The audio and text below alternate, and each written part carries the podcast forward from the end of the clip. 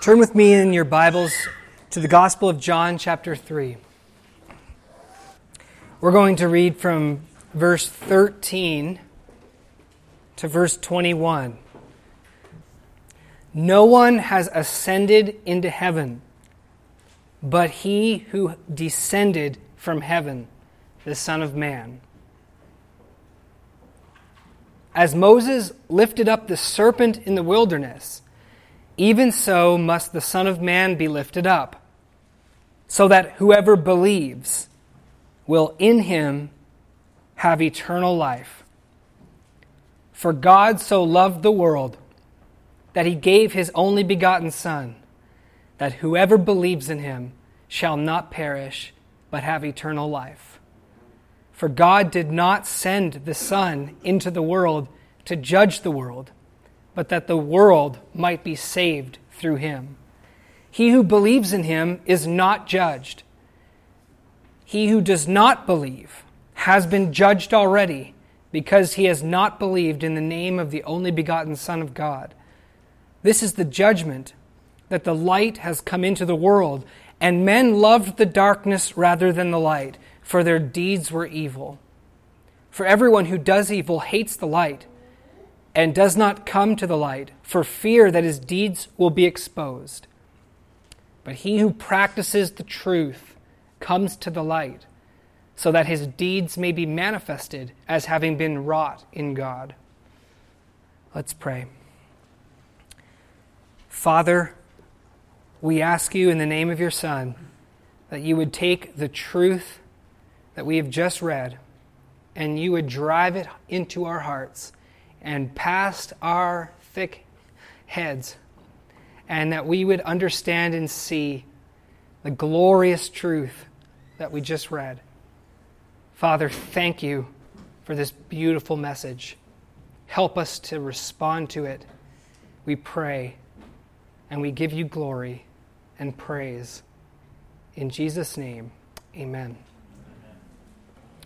I've entitled this message, this sermon, The Message from Heaven. The Message from Heaven. And I'd like us to notice that in the passage that we've just read, verse 13 to 21, this passage can be divided into three sections. There's three major points here that are made. The first is in verse 13. Jesus tells us about the Son of Man from heaven. And what we have here in the first section of this passage is a statement about the messenger from heaven. The messenger from heaven. And then the second section is verse 14 to verse 17. And here we have the message from heaven. We're told about what the Son of Man came out of heaven to do and for what reason he came. Why he came. And it is one of the greatest statements in the Bible on the love of God. Amen. In the third section of this passage that we read, which is verse 18 to 21, we're told about the two responses to the message from heaven. We're shown that when light comes into the world, there's only two possible options for mankind. There's only two possible options for you as an individual. And a person must choose between evil and truth when the light comes. That's your only option. The light comes to you, and you've got two options. Choose evil or choose the truth.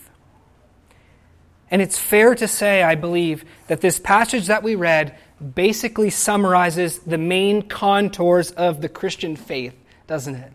This is the basic outline of Christianity. Jesus has come, he has revealed to us the truth, and we all have to respond. That's the basic contours of the Christian faith. The Son of God has come, and what do we do with what he has brought? So this morning, I'm just going to follow this outline. We'll first talk about verse 13, the messenger from heaven, then the message from heaven, and then the two responses to the message from heaven. So first of all, let's read verse 13 again. The messenger from heaven. Now, some of your translations may be different than mine.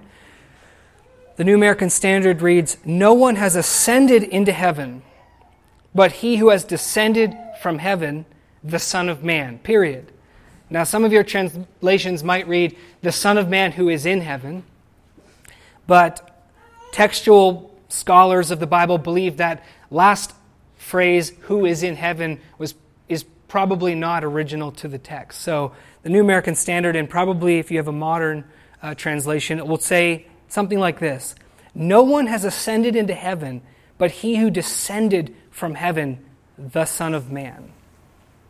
Now, although this saying is terse and therefore rather difficult to interpret, it seems conclusive to me, brothers and sisters, that what this saying of Jesus does is it sweeps aside all false legends of people ascending into heaven and coming back to tell the tale.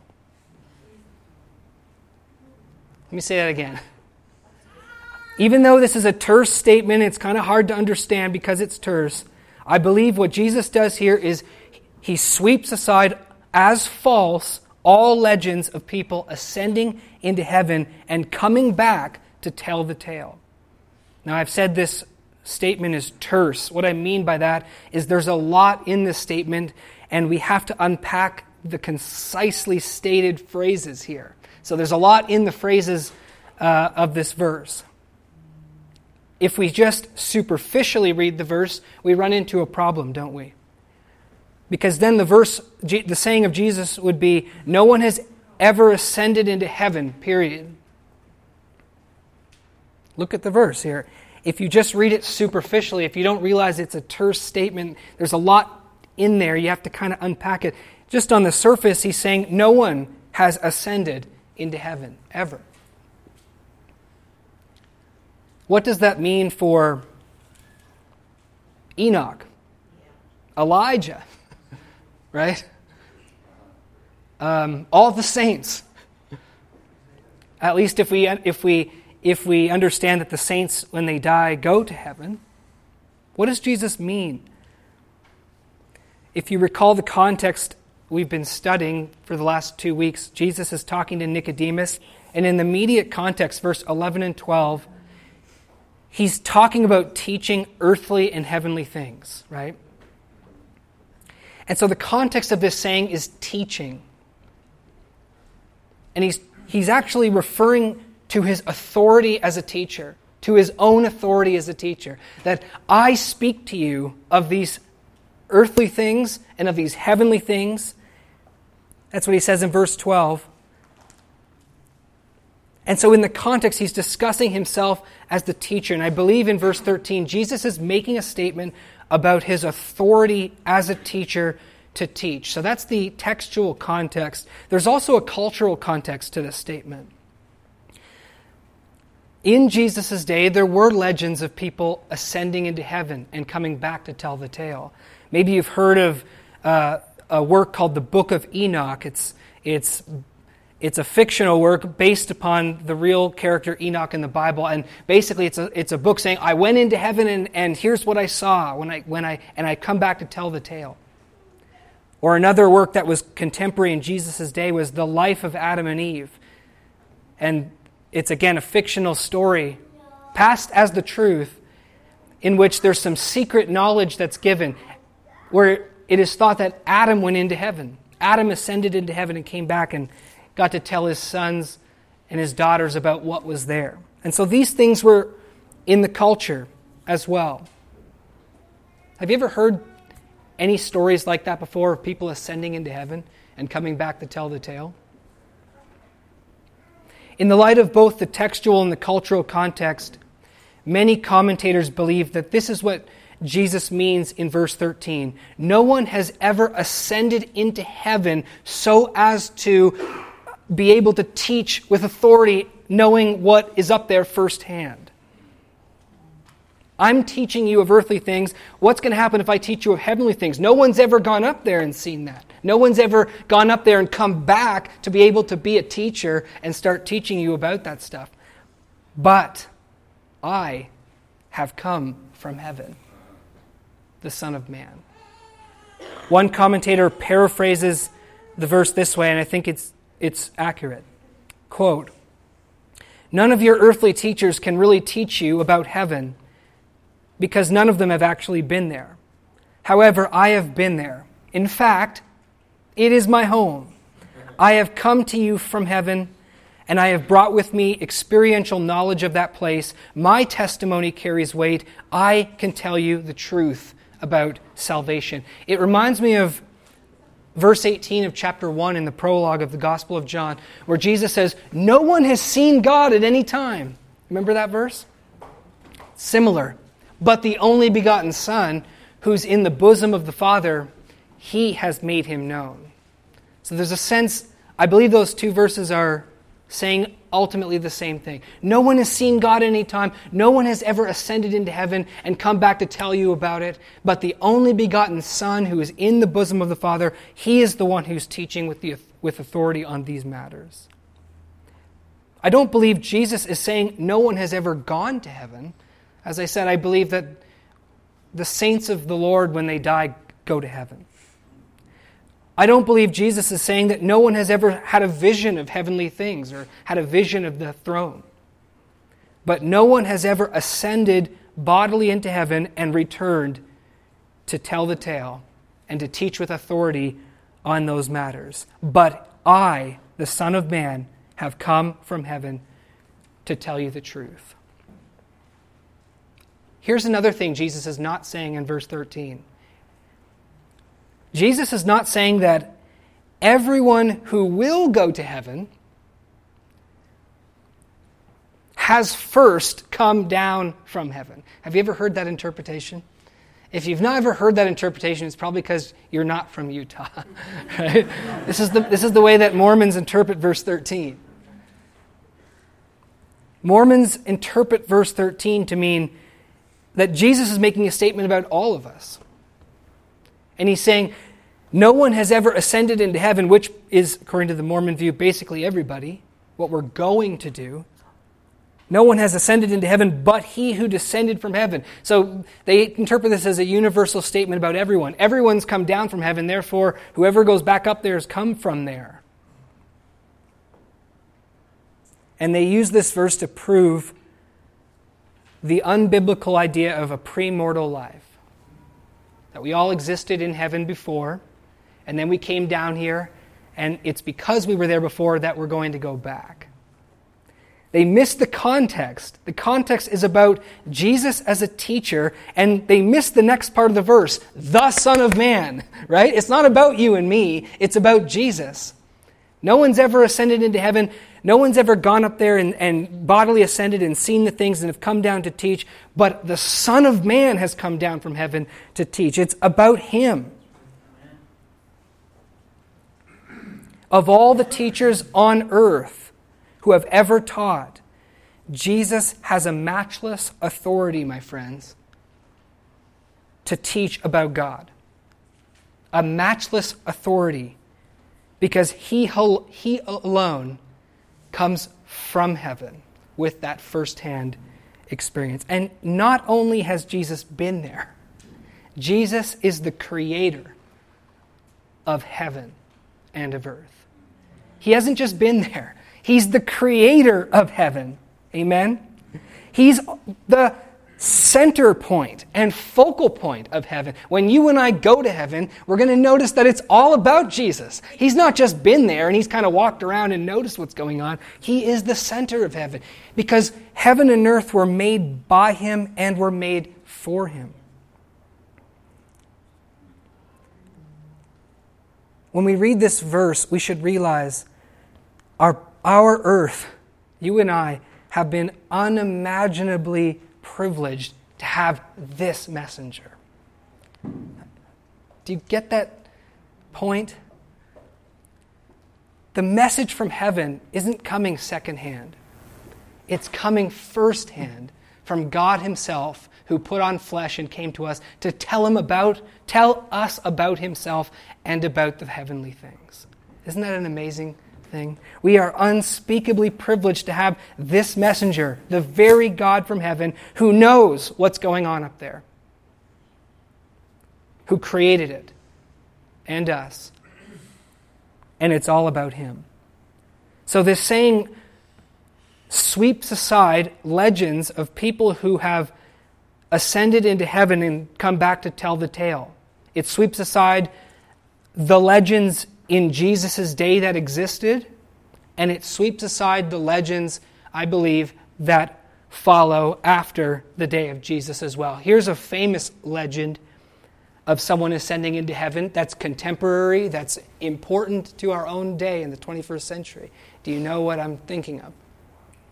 So, over 1 billion people in this world believe strongly that Muhammad ascended bodily into heaven. In fact, they believe he went up through a series of heavens, right to the highest heaven where God is, and talked about God. This is called Muhammad's night journey. He told the tale. He said, yeah, I ascended into heaven one night. And what did he come back with to tell us? Well, he came back to tell us that he had a little debate with God.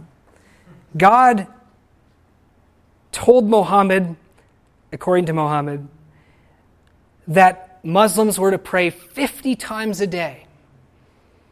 And Muhammad debated with him and whittled it down to 40 times a day, whittled it down to 30 times a day, whittled it down to 20 times, 10 times, and finally got God to concede 5 times a day. That is the basis for which Muslims pray 5 times a day, because they believe Muhammad ascended into heaven, received that instruction, and came back to tell the tale. All such claims are false. No one has ascended into heaven but the Son of Man who has descended from heaven. Amen. And because Jesus himself, the Son of God, comes down from heaven, all other people who claim to have gone up there and come down, really, not only are they false, but they're pointless. We have the first-hand messenger, amen? We have God himself to teach us about himself. So let us this morning recall who the messenger is. As Christians, we believe in prophets. We believe in secondhand information. God tells Moses to tell the people. But as Christians, we believe something even more than that, don't we? We believe that God himself firsthand has come to us and delivered the message from heaven. Christianity is direct from God. The messenger from heaven is Christ Jesus, the Son of God. If he is the messenger, what a messenger he is, what must the message be? Well, we turn our attention to that now. Verse 14 through 17. I'd like to read it again. As Moses lifted up the serpent in the wilderness, even so must the Son of Man be lifted up, so that whoever believes will in him have eternal life.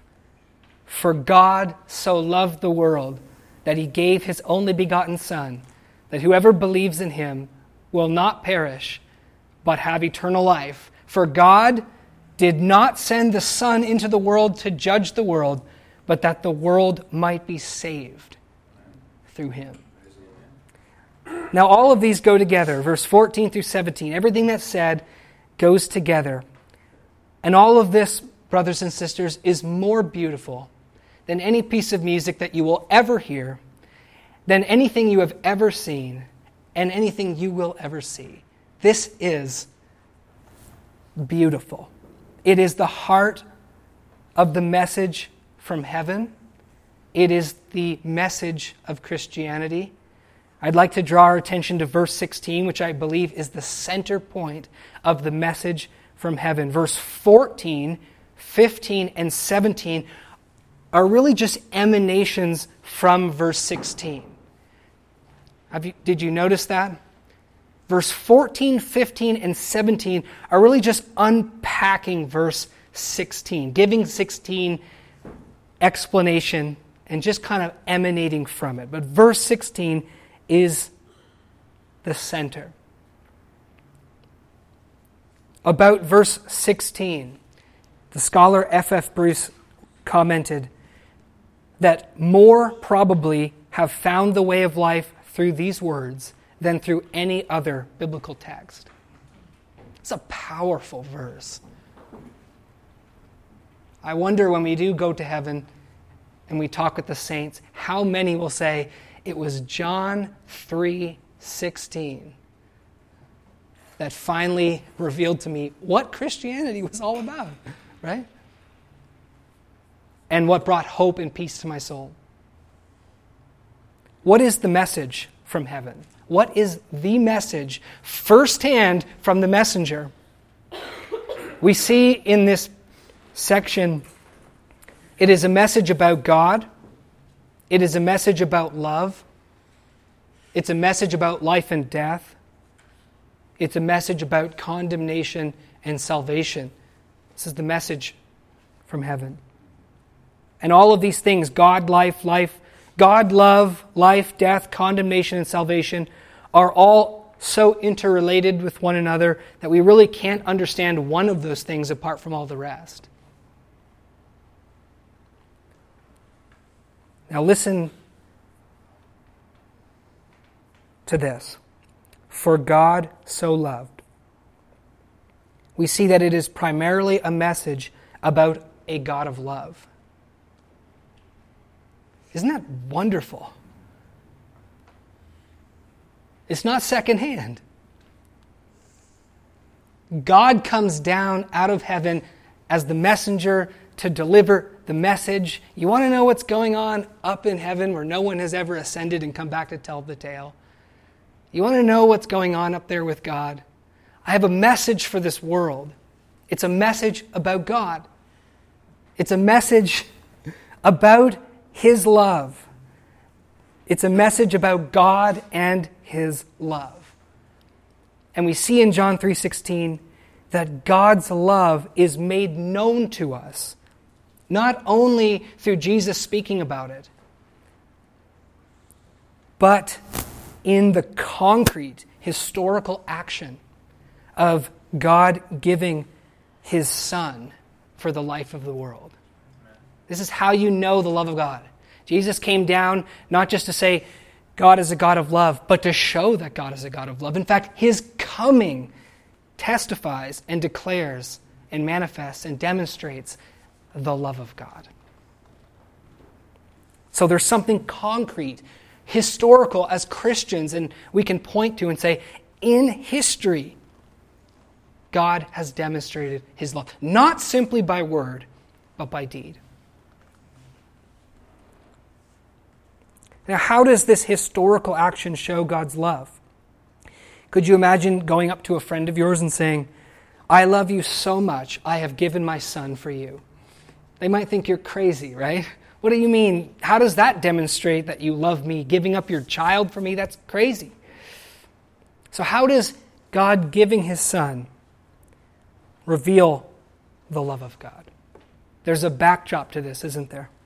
There's a backdrop to His giving His Son. And that is the serious problem of humankind. If you notice in verse 17, Jesus uses the word saved. He says that He sent His Son into the world.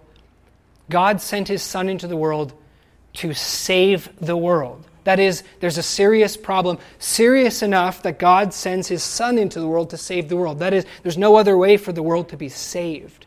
The word saved should, in our minds, conjure up the ideas of danger. And if you want to know how serious of a danger is the world in, well, God sent His Son into the world to save. So it's a really serious danger. What is the danger?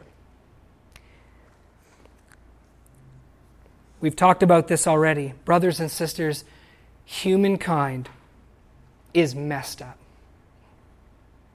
Amen?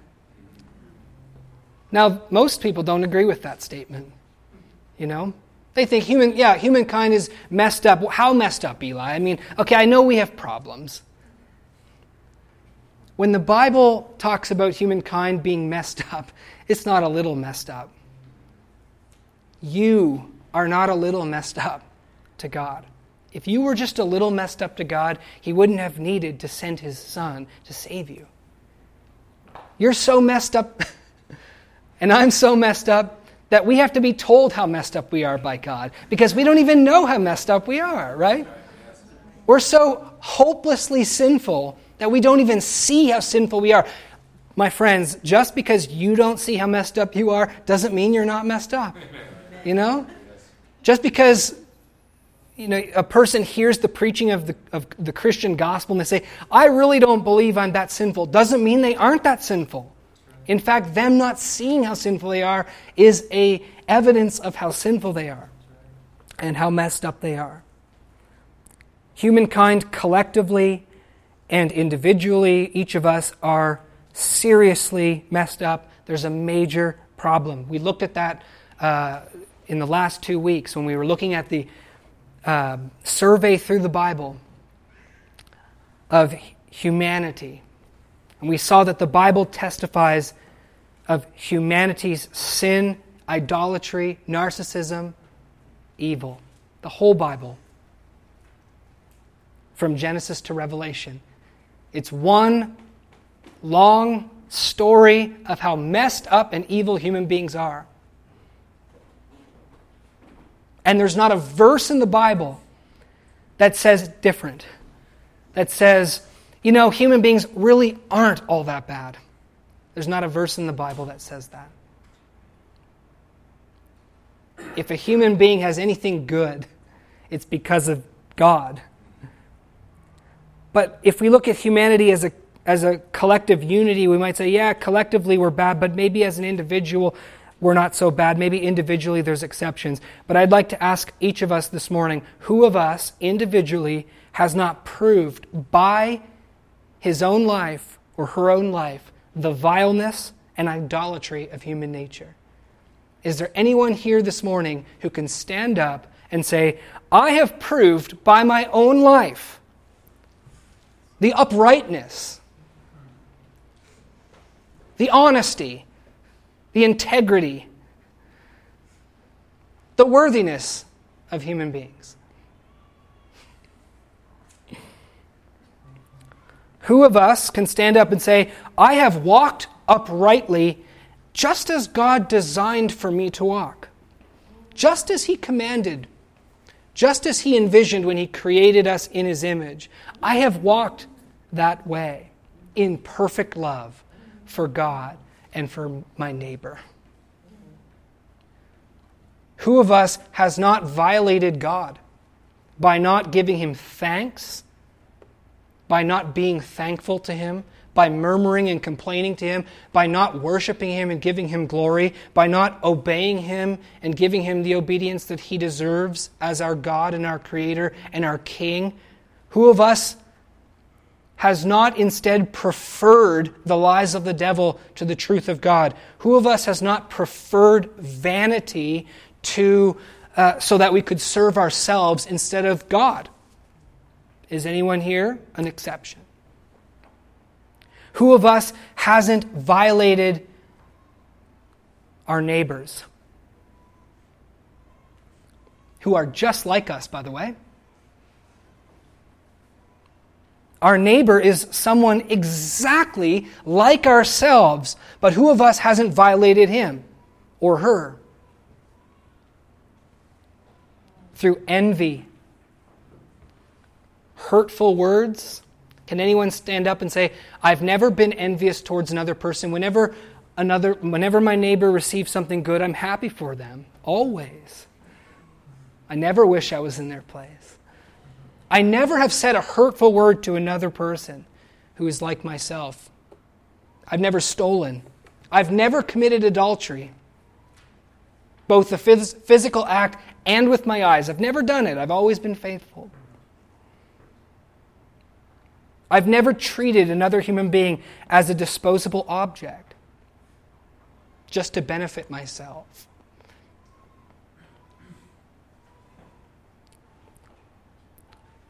The Bible says no one can stand up and say that.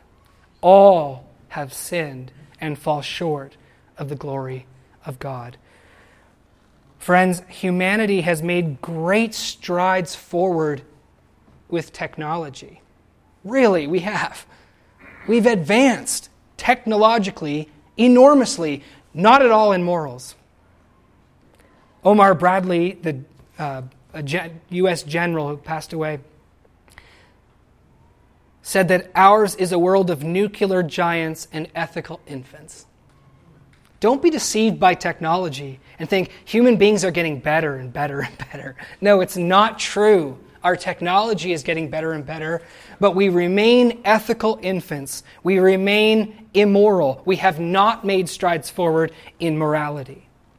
The poet Schiller wrote this in one of his poems: "Sunk in vilest degradation, man his loathsomeness displays." That's how a poet captures humanity.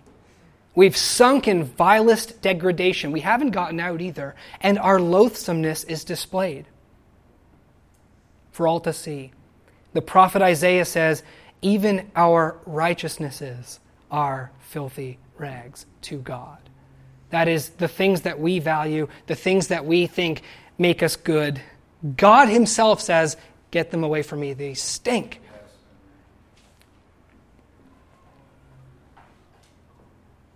Here's a problem. Humanity is evil, messed up, and according to the message from heaven and according to the messenger, there is judgment and condemnation. That is the danger. That is the problem. That is what we need to be saved from, my friends, is condemnation for our sins. Our sins incur the judgment and the wrath of God. This is the testimony of God. The wages of sin is death. You want to play with sin? You want to violate your relationship with God and the design He has for you? You want to violate your neighbor who's just like you? Okay, you're free to do that, but your wages will be damnation and death. That's what you deserve for that. That's what we deserve. Because God is just and God is good. He's not cruel.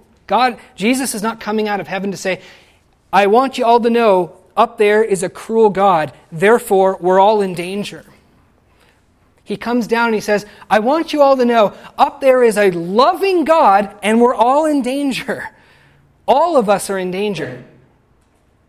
And God loves this world, therefore He sent His Son to save us. But just because He's loved doesn't mean we're not in danger. We're in danger because we're sinners. God is just, God is good, and we deserve damnation and wrath. This is the uniform testimony of Scripture.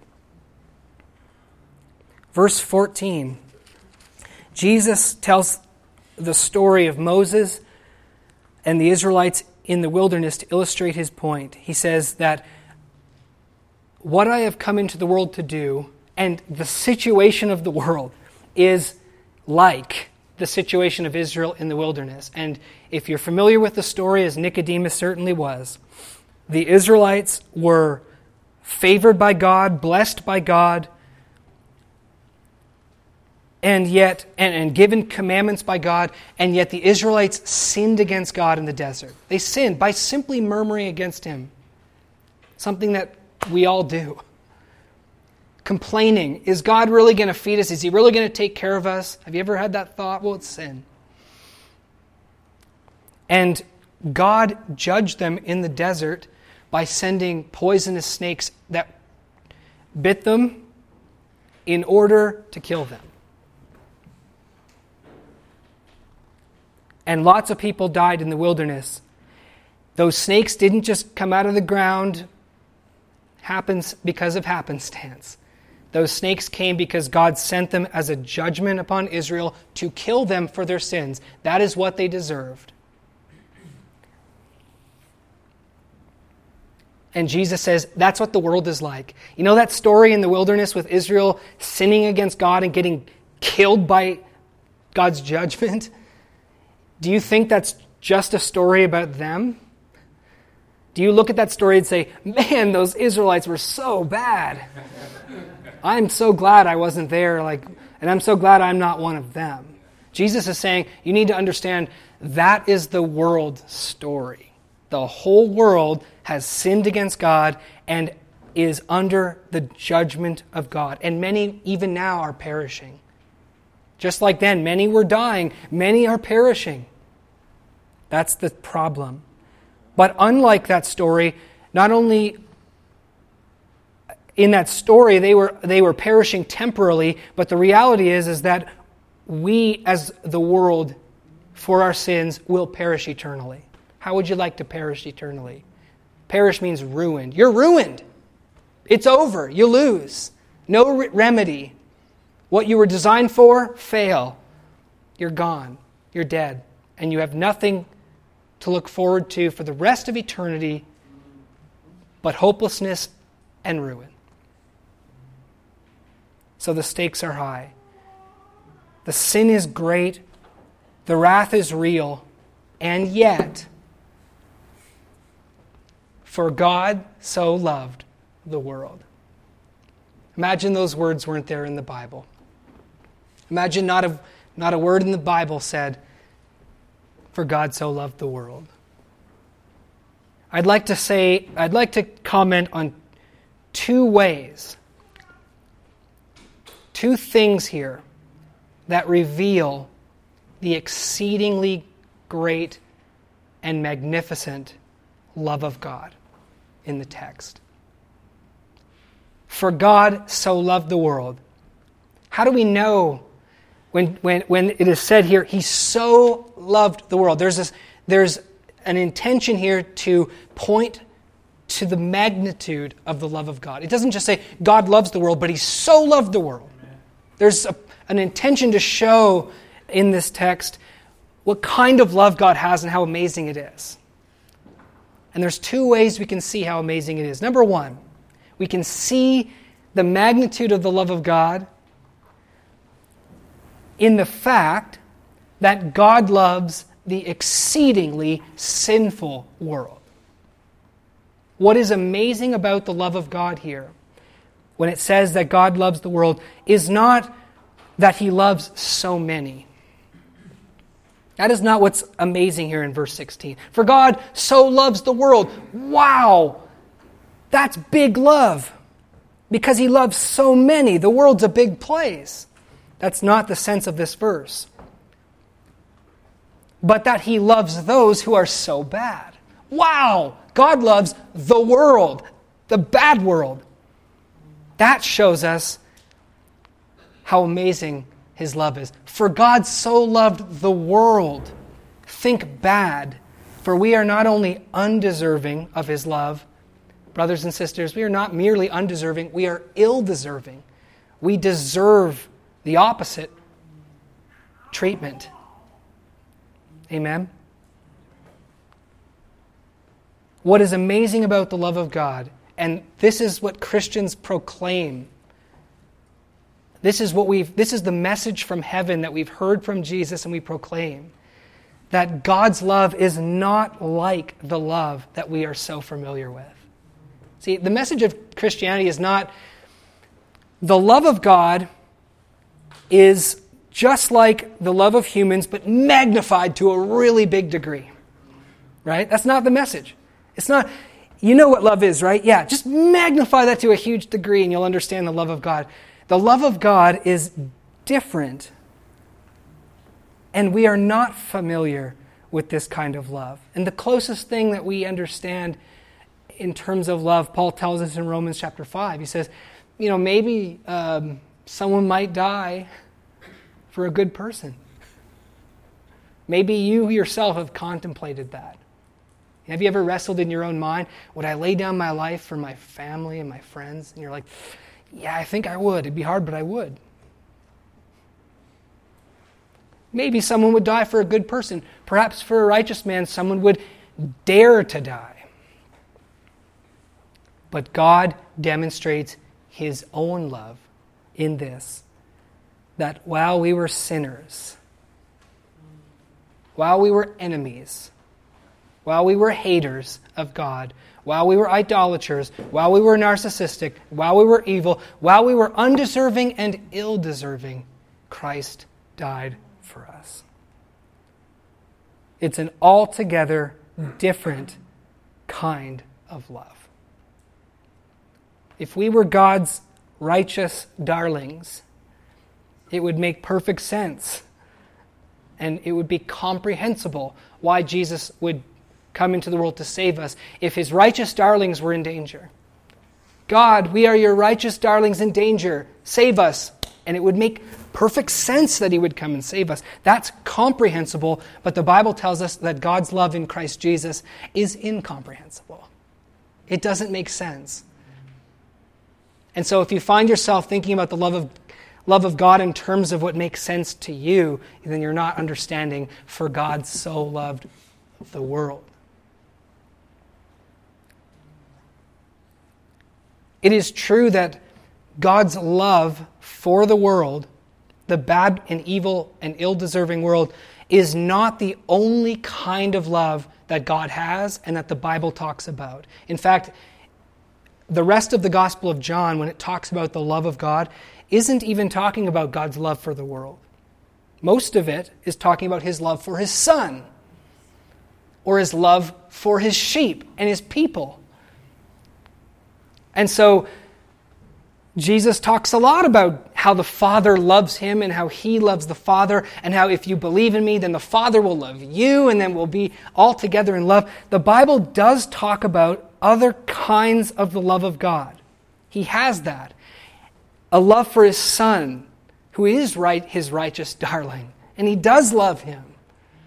And his love for his people, who we as Christians are his righteous darlings.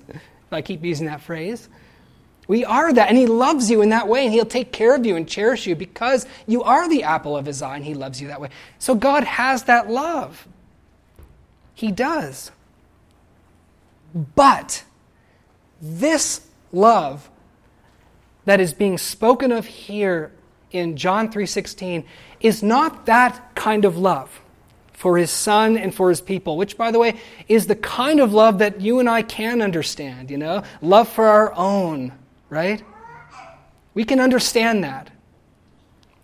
But this love is his unique love that is unique to him alone.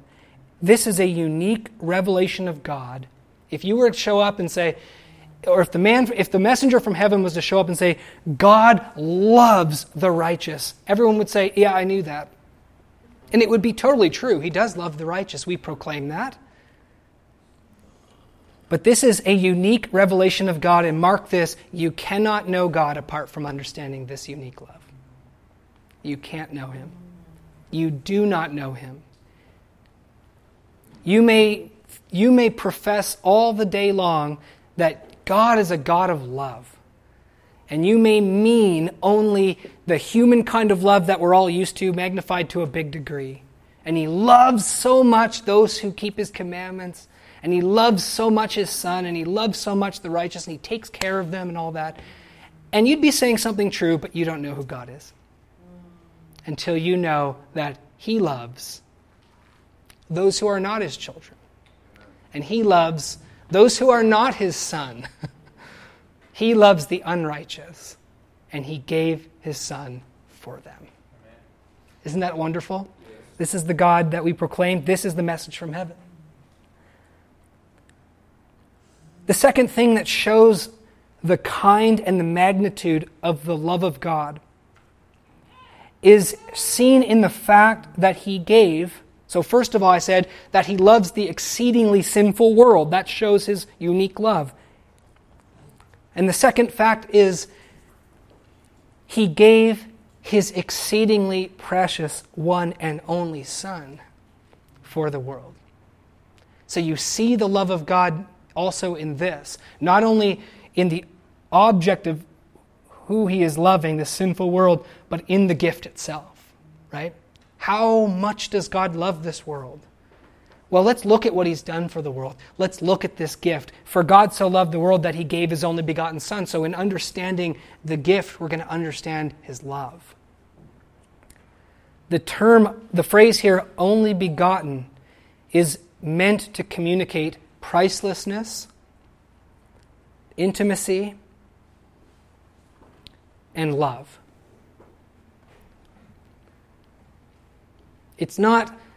Now, it is true, Jesus is God's only Son from eternity.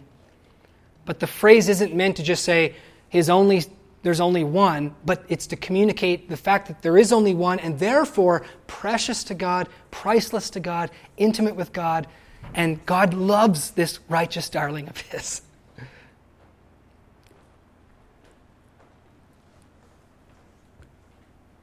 How great must be the love of God that he would give his precious one and only Son. The Puritan John Flavel tells the story of a family during a serious famine in Germany. I'm not sure what famine that was, but he has this story of a family in Germany during a famine. Yeah, it was a couple with 4 children, and they ran out of food. And so they were dying. The 6 of them were dying. And the mother and the father are trying to decide what to do. We've got 4 kids. We got no food. We're all going to die. And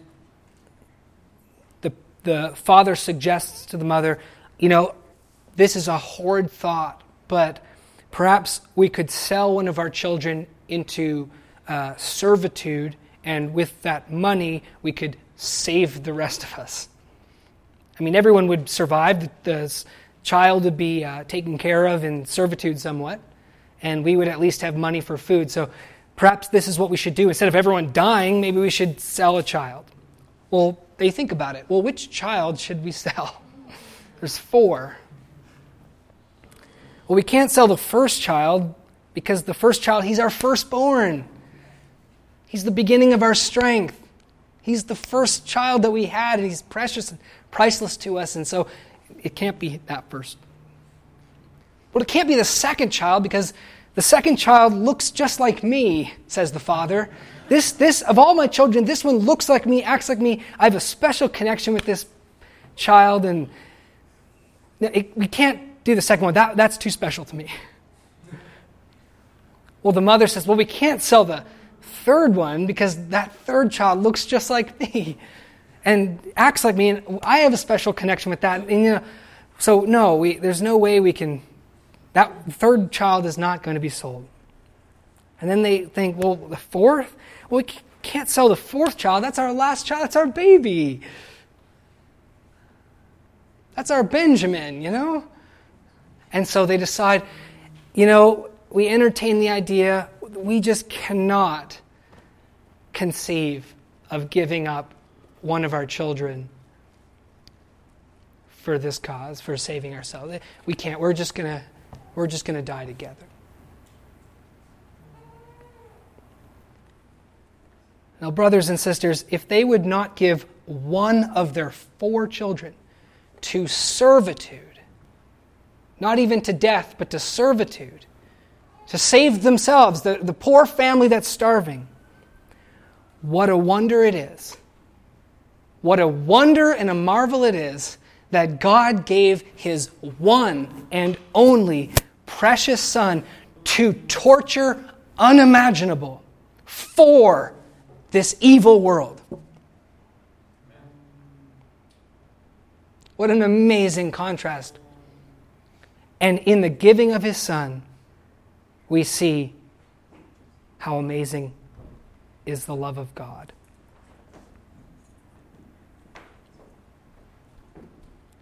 When God gave his Son for the world to save the world and to bring eternal life to the world, how did he do it? How did the Son of God save the world? How does he bring life? Jesus already told us in verse 14 that the situation of the world is comparable to the situation of Israel in the desert, in the wilderness. Just like Israel has sinned against God, the world sins against God. Just like Israel is under judgment and perishing because they deserve it, so the world is perishing because they deserve it. And the clue to salvation is found in this story, according to Jesus. Moses was instructed by God to build a bronze pole and a bronze snake, to put the snake upon the pole, to lift it up for the camp of Israel who are dying and perishing to see, and that whoever looks at that pole And when they look at that pole, what do they see? They see a serpent. They see their judgment upon it. That's what they see. The wrath of God upon them, they see represented upon that pole. And when they look at that, God says, whoever looks will be saved.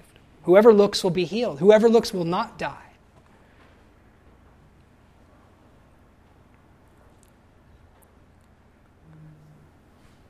The bronze snake had no inherent power to heal them. True? If it did, we'd probably see a lot more bronze snakes in this world, right? The bronze snake had no inherent power to heal them. God, in His mercy, in His grace, they didn't deserve this at all, and by His own power, healed them when they looked at that snake. Not because that snake had any inherent power to save, but God healed them by virtue of what that snake represented and symbolized. Otherwise, there couldn't be any healing. That snake symbolized something beyond itself, and Jesus here tells us what it symbolized.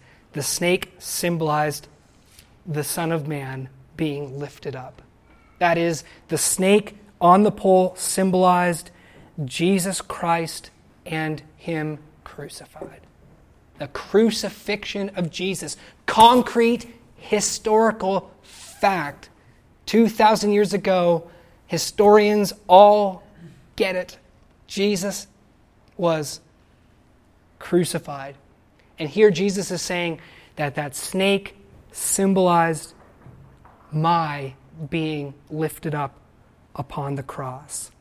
Not only, brothers and sisters, does the cross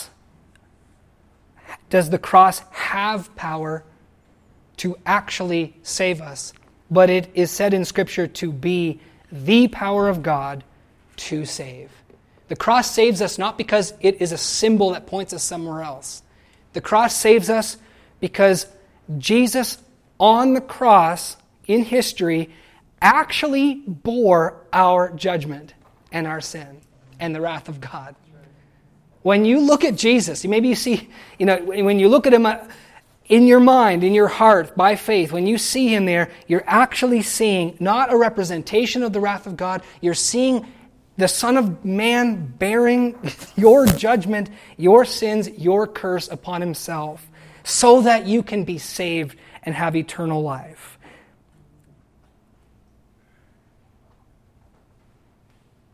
This is a wondrous thing.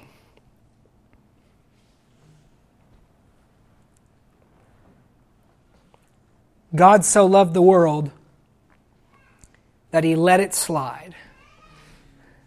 No, that's not what the verse says, right? God so loved the world that He let it slide. He can't let it slide. Our sin is real.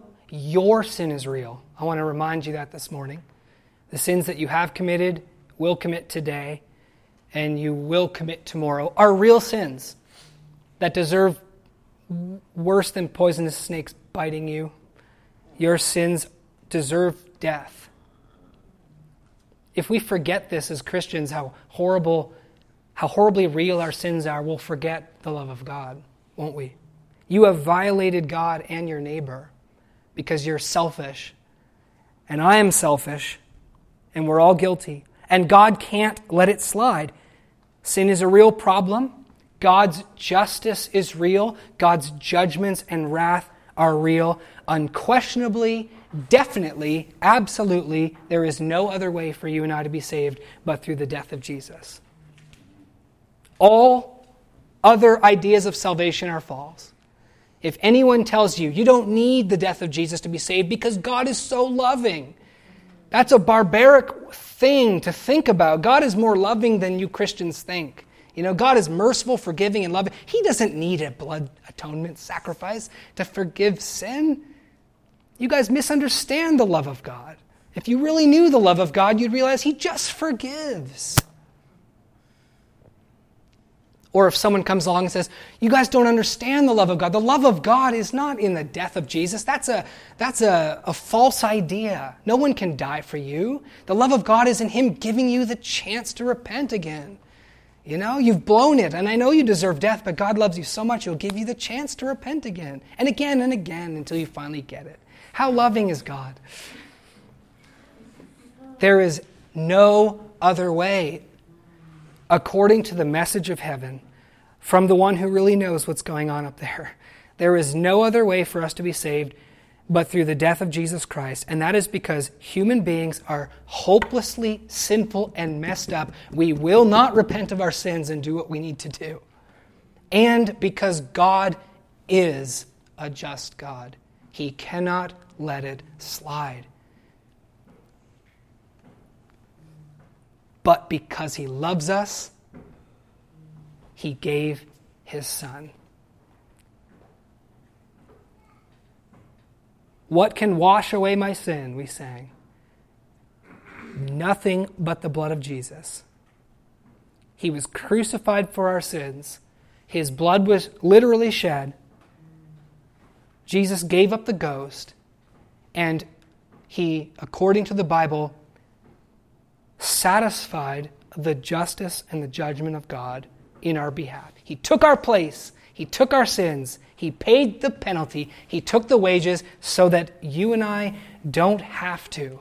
And he is held up for all the world to see so that whoever believes upon him will not perish eternally, but will have everlasting life, or eternal life, which does not only mean endless life, but the knowledge of God. Isn't that a wonderful thing? Not only are we saved by the death of Jesus Christ, but we come to know who God is by the death of Jesus Christ. We come to know him in his justice, in his righteousness, and in his love. This is the message of heaven. This is what it precisely is. This is the light that has come into the world. You're hearing it this morning. Maybe you've heard it many times and have embraced it. If you haven't embraced it, you're hearing it again this morning. And you've hitherto rejected it if you've heard it before. But this is the truth of God. This is the message. And finally, in conclusion, in verse 18 and 21, we have two responses to the message from heaven. There are only two. When the truth of God comes to any person, the truth of God, the message from heaven, declares to that person they are unrighteous. It doesn't come along and say, just try a little harder, you can do it. It doesn't come along and say, God will let it slide. It comes along and says, you are messed up. You deserve hell. And God won't let it slide. You're so bad, you don't even realize how bad you are. That's what the message from heaven says. It also says, God has given his son to save you. If you'll accept the first premise, that you are hopelessly unrighteous and deserving of death, then you'll understand the second premise. That is, God loves you, and he sent his son to die for you. That's a historical fact, and in it you'll see his love and the way of salvation. And there's only two options to this, evil or truth. Believing or not believing, it says here in verse 18. The one who believes is not condemned. The one who doesn't believe is condemned already. The options are not works, rituals, and laws. The option is faith or no faith, unbelief or belief, acceptance of the truth or rejection of the truth. That's it. That's the difference between eternity in heaven or eternity in hell, is what you do with this message. That's it. Because what you do with the message is ultimately what you do with God. And the light that has come into the world is more real and brighter than the physical light that was created on the first day. It's real light. And if a person accepts this light, this truth, and believes it, they can be in the darkest dungeon where there is no physical light, and they are in the light according to the Bible, right? And if a person rejects this message, they can be standing out in the brilliance of the sun. They can get on a spaceship and shoot themselves at the sun. And they are in darkness, according to the Bible. Utter, real darkness if they reject this message. And it is explained here why people do not become Christians. People have all sorts of excuses why they don't become Christians. But John 3, 19 and 20 tells us why people don't become Christians. They don't become Christians because they hate the message. They don't become Christians because they know they're guilty and they don't want to confess it. Every single person knows deep down that they are not right with God and they are not morally what they should be. Everybody knows this. And the question is, will you acknowledge it or will you pretend that that's not the case? Will you be a hypocrite and will you maintain the facade of personal righteousness or will you confess your sins and find that God is faithful and just to forgive you of your sins and to cleanse you from all unrighteousness? Will you accept His gift of righteousness? Will you humble yourself and receive from Him what you need instead of stubbornly saying, I can do it myself? What an exchange. It's an amazing exchange that people would exchange God's love for such hypocrisy. Reject this love of God for what? What do you gain by your hypocrisy? Nobody else really cares about your self-righteousness but yourself. And you reject knowing God, your Creator, and spending eternity with Him and in His love for a fleeting few years of hypocrisy.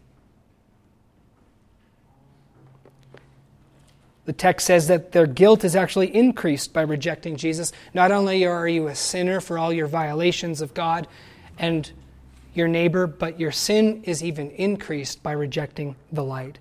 But on the other hand, verse 21 tells us that there are those who do the truth. This is the opposite of the evil of hypocrisy. This is those who believe. That's all this means when it says, those who do or practice the truth are those who, when the truth comes to them, believe. They confess, I am guilty. I am unrighteous. I am worthy of death. And thanks be to God for the victory through our Lord Jesus Christ. Wow, I see the love of God. I take refuge in His love, not in my hypocrisy. And the amazing thing is, verse 21 says, when a person believes the truth and comes to the light, instead of receiving the expected shame, the surprise is that when you confess your sins, you're delivered from shame completely. Isn't that amazing? Whoever believes in Him, the Bible says, will not be ashamed. And so you are guilty, you are ill-deserving, you are shameful, and when you confess it, you are cleansed by what Jesus Christ has done for you, and you're not ashamed. You actually receive approbation. Isn't that incredible? Approbation for what? Because what you have done has been done in God. Kind of an enigmatic phrase. I'm not even fully sure I understand what it means, but it probably means something like, what you have done by confessing your sin was done according to the will of God. You were not running from God by doing that. You were embracing Him.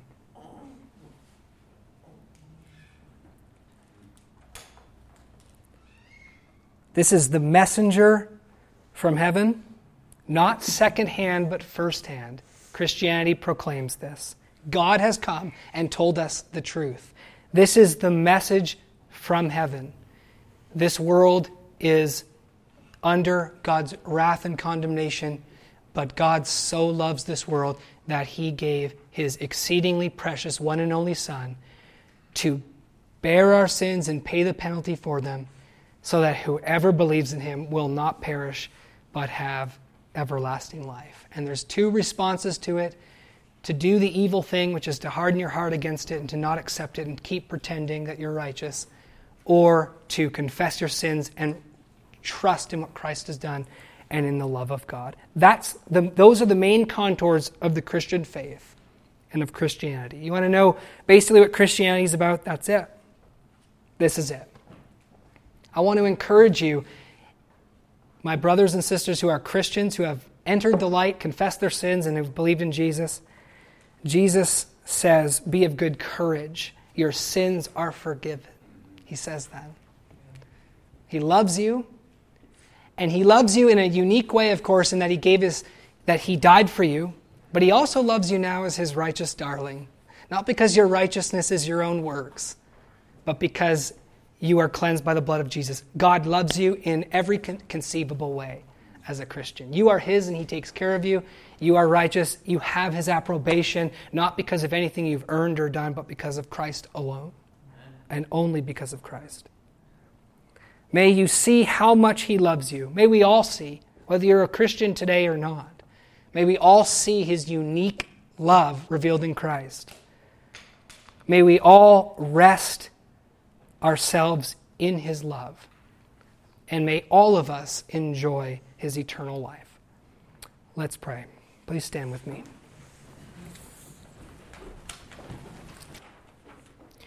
Father, no words do justice to your love. I pray that you would help us to gaze upon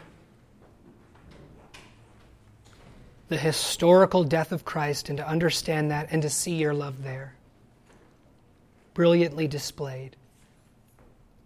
Thank you for your love, which has given us our hope. Draw those who do not know you. And Lord, we love you so much for what you have done for us in love.